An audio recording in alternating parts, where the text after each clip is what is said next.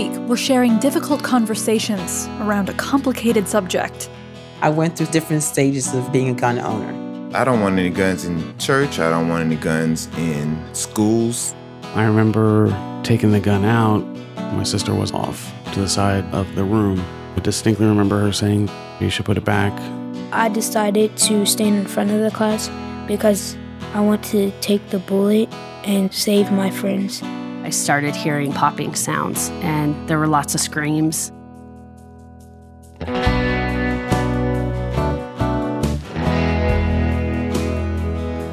It's the StoryCorps podcast from NPR. I'm your host, Jasmine Morris, and on this episode, stories about guns.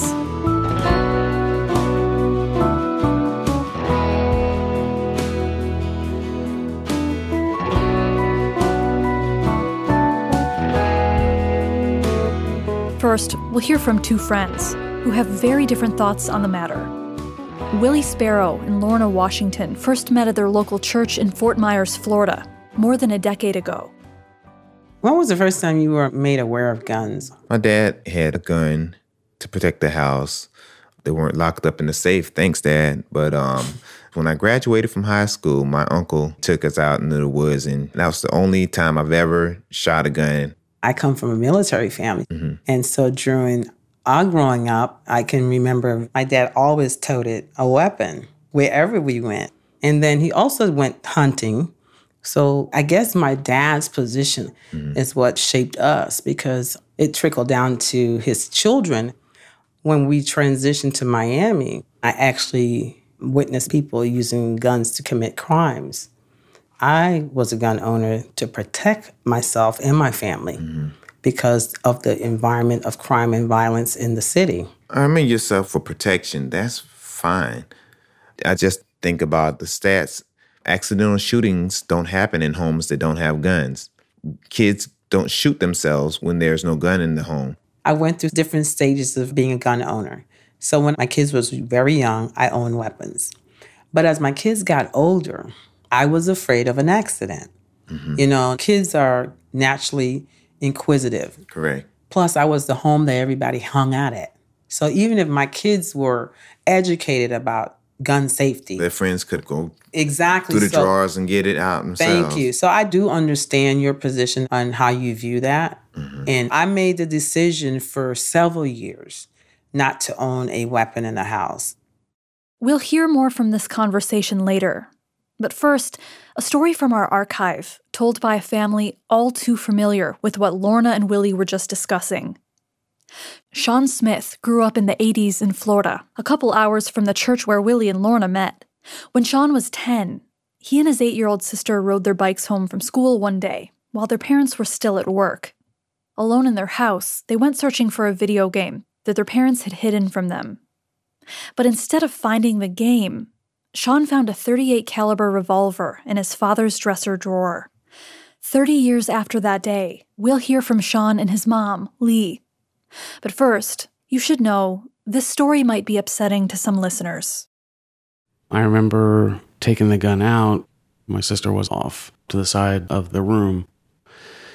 I distinctly remember her saying, You should put it back. And she ran across just as my finger hit the trigger. It went off, and in a flash, she was down. My ears were ringing. And I remember picking her up and sitting her in my lap. I had my hand over the wound, and I grabbed the phone and I was calling 911, trying to talk to the operator. I didn't know my dad's gun was loaded, and I shot her. I remember trying to do CPR on her, but there was no response to it. She's dead. She's dead? Yes, please get my mom and dad. Oh my God. Once the cop got there, I remember him bringing me into the living room and sitting me down. And, you know, I was just trying to wrap my 10 year old mind around what had happened. That, you know, in an instant, my sister wasn't there anymore. What do you remember about that day that Erin died? It was just a blur, to be honest with you.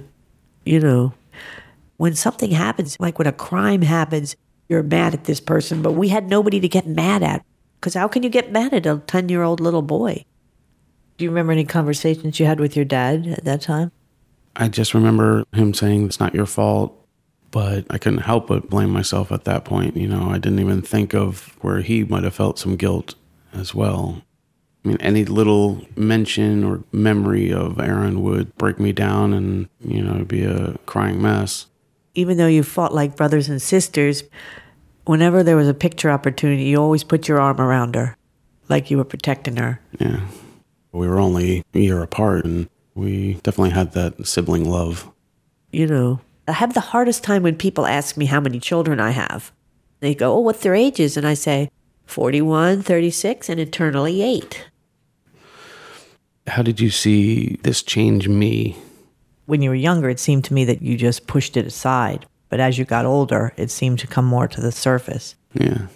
I dropped out of high school, got introduced to drugs, and um, cocaine was definitely a big factor in my drug use. But then my son Dylan was born, and I didn't want to go back to that life anymore. So my son pretty much saved my life. If you could speak to Erin now, what would you want her to know? I'd love to be able to tell her that you are okay, but I'm worried that you're not. I'm worried that this is going to haunt you forever. I would want to tell her I'm sorry. I regret every single thing that happened that day. And I wish one day that I'll be good and it'd be nice to finally say that and, you know, and, mean mean it. yeah.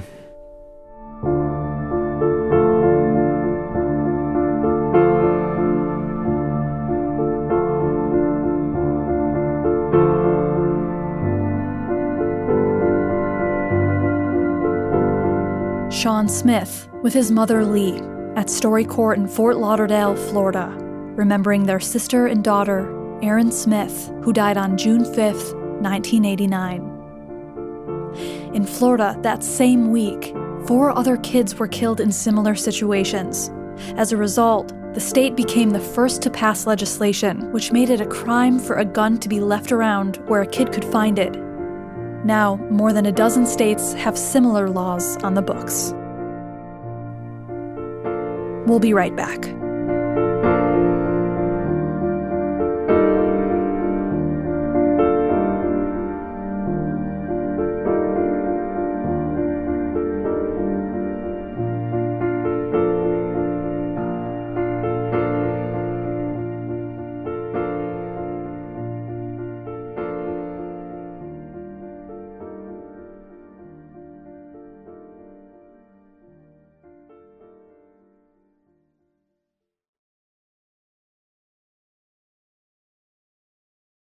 Hi, this is Dave Isay, founder of StoryCorps. Support for NPR and the following message come from Subaru, celebrating their 12th annual Subaru Share the Love event now through January 2nd.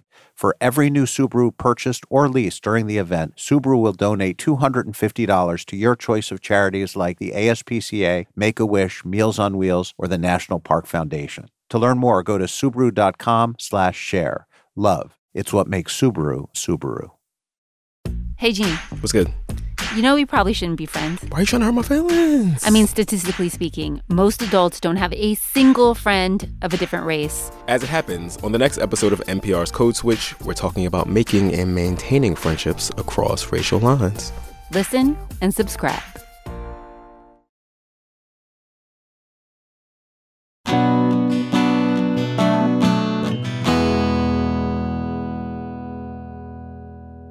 Welcome back.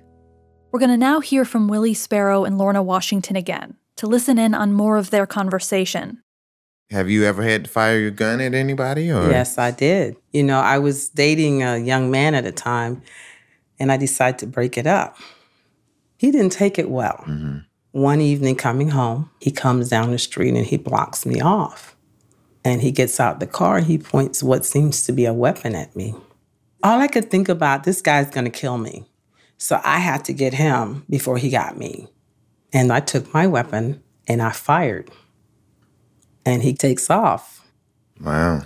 This deals with a woman trying to protect herself and having that great equalizer. Sometimes in society, men think that we're the weaker vessel and they can take advantage of us. How do you not cross the line and turn into Rambo and have 25 weapons and thousands of bullets and all this other stuff. Well, as an American citizen, I do want to have the right to bear arms, the right to decide what type of arms I carry and how I carry it.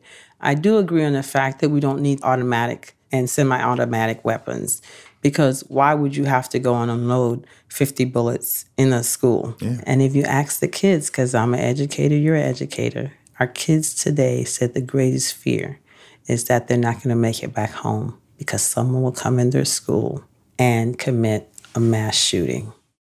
Again, we're going to pause here and come back to Lorna and Willie later so we can hear from a survivor of one of the worst school shootings in U.S. history. I used to not tell people that I was a Columbine survivor. I wasn't able to really talk about it. Amy Over was a student at Columbine High School on April 20th, 1999, the day two teens opened fire, killing 13 people and wounding more than 20 others. Amy came to StoryCorps two decades later with her 13 year old daughter, Brianna, to remember that time. It was a Tuesday right after my senior prom. I went to my science class, and then after science was lunch. So I went down into the cafeteria area. I remember talking with my friends, and then all of a sudden, I started hearing popping sounds, and there were lots of screams. So I went and I hid under the table with one of my peers. There was pure silence and then gunfire. I was scared out of my mind, and I remember not being able to breathe. I didn't think I was going to make it out of there alive. But I decided to run. And I remember as I was running out, we were being shot at. And I shielded myself with my peers, just trying to be in the crowd so I wouldn't be shot. And I remember having such guilt afterwards. Yeah. At the time, I didn't even know that there were school shootings of this magnitude, whereas now it happens quite frequently. And you know that. So, as a kid in this day and age, what's it like for you to go through a lockout drill? It's definitely scary. Do they tell you when you're going to have a drill? No, but over the loudspeaker, they'll inform us. And it's what do your just- teachers do? They lead us into the most safe place in the room and we hide. You literally hide. We shut the lights off, we lock the door. Wow, that just makes me sad that you have had to grow up a little bit faster. And a lot of the reason why you have to go through that is Columbine set the precedent for why we have lockout and lockdown drills. Do you feel like it's different for you? It is being the daughter of a Columbine survivor. I have a different sense of reality than most kids. They take the drills seriously, but I don't think they understand if it were to happen what their situation would be. It's kind of like you put yourself in my shoes. And I keep telling myself lightning can't strike twice. But this is something that I worry that you and your brother might have to face someday. Mm-hmm. I know I can't protect you from everything, but I want to keep you in this little bubble and protect you. And it just breaks my heart. We just got to live our lives, Yeah. even through hard times, because you never really know what's going to happen.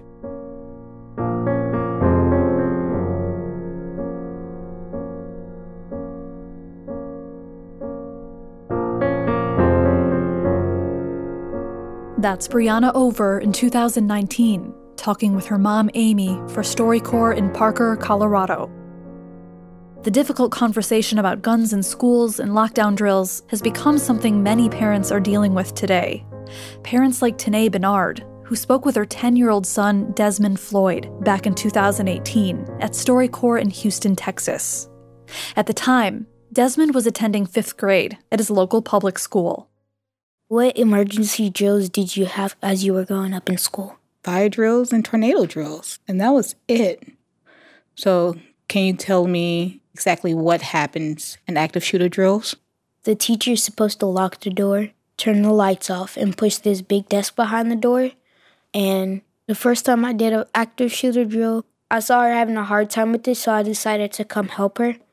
because if she doesn't get the desk on the door in time, the intruder can open it. So, what do you do next after you push the table? The class is supposed to stand on the back wall, but I decided to stand in front of the class to take the bullet and save my friends.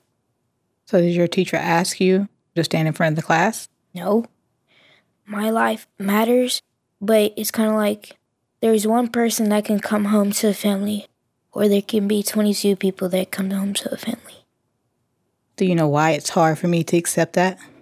Because I'm such a young age, I shouldn't really be giving my life up. Like, you shouldn't have to worry about that. Right. If there's any a time that I want you to be selfish, it's then. I need you to come home. So, would you still stand in front of your friends, even with me telling you not to? yes. I get that you would want me to come home, but it's really not a choice that you can make. It's a choice to have to make. I see now that there's nothing I can say that would change your mind. I just hope that it never comes to that. Talking about this makes me feel sad, but you raised a good person. And this is why I can't have the conversation with you. You keep saying things like that, and I'm speechless. You're 10, and you're that 10 year old who doesn't clean their room, and there's no handbook for this. This is why the conversation always ends between you and I in dead silence. Because I'm a mother. And I don't know what to say.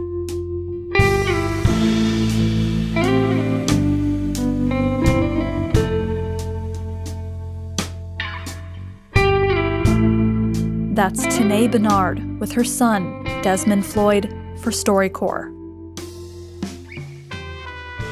And it isn't just schools. In recent years, there have been mass shootings in other public places too, which brings us back to Lorna Washington and Willie Sparrow, who realized they had different views on guns after white supremacist Dylann Roof shot and killed nine African Americans at a church in Charleston, South Carolina. Willie and Lorna's church is over 500 miles away, but it's also predominantly African American. After the shooting in Charleston, it made me more aware of my environment.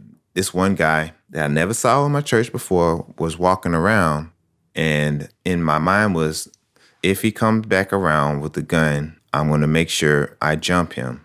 Those thoughts flow through my mind since then. And I try to focus on God. You know, the Bible says we need to watch and pray, but I'm doing a lot more watching while I'm praying at church. So that's an after effect for me. You know, I'm a concealed weapons owner. After the Charleston shooting, I decided I ain't going to church unarmed anymore. And not only churches, but concerts, wherever I go where there's a gathering of people now, I am so conscious there might be a gunman or someone may come in and attack. I don't want any guns in church. I don't want any guns in schools. Why? Because even as a concealed carrier, that doesn't give you the patience and the wisdom to how to react to every situation. I look at it as maybe I can prevent him from killing 15, 20 people and he only killed a few. In the heat of the moment, what if you miss and kill some other people? Do you think about that? What if I miss and then he ends up shooting back and killed other people that wouldn't have been targets? That is a scenario to think about.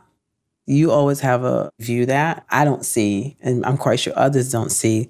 But you also evoke emotions to want to do something about this, and you bring things to light. And I thank you for us having this dialogue together. Lorna, thank you so much for talking and engaging with me. I hope we can continue this conversation. You know, it's something we quote all the time in church. My people perish for the lack of knowledge. So hopefully, you know, this time we spent together, this will bring us forward. Forward, yes.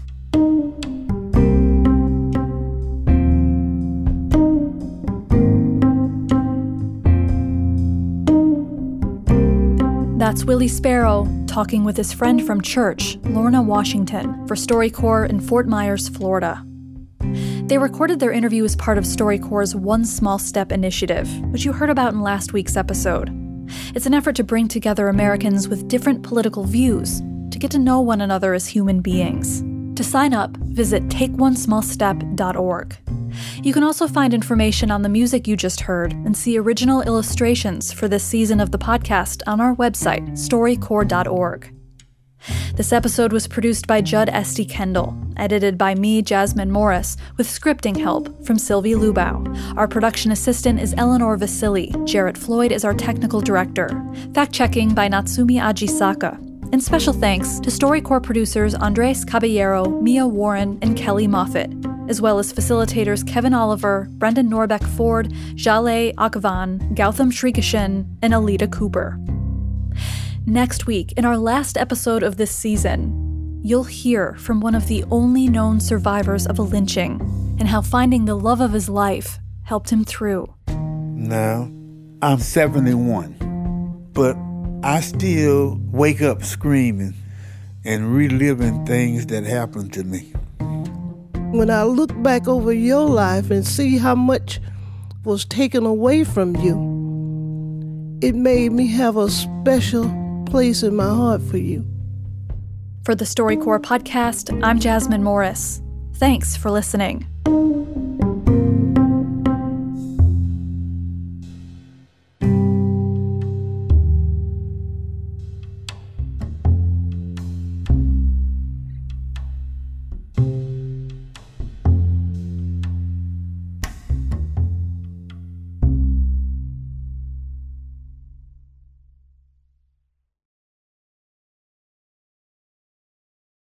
StoryCorps' One Small Step is supported by the Fetzer Institute as part of its work to strengthen democracy.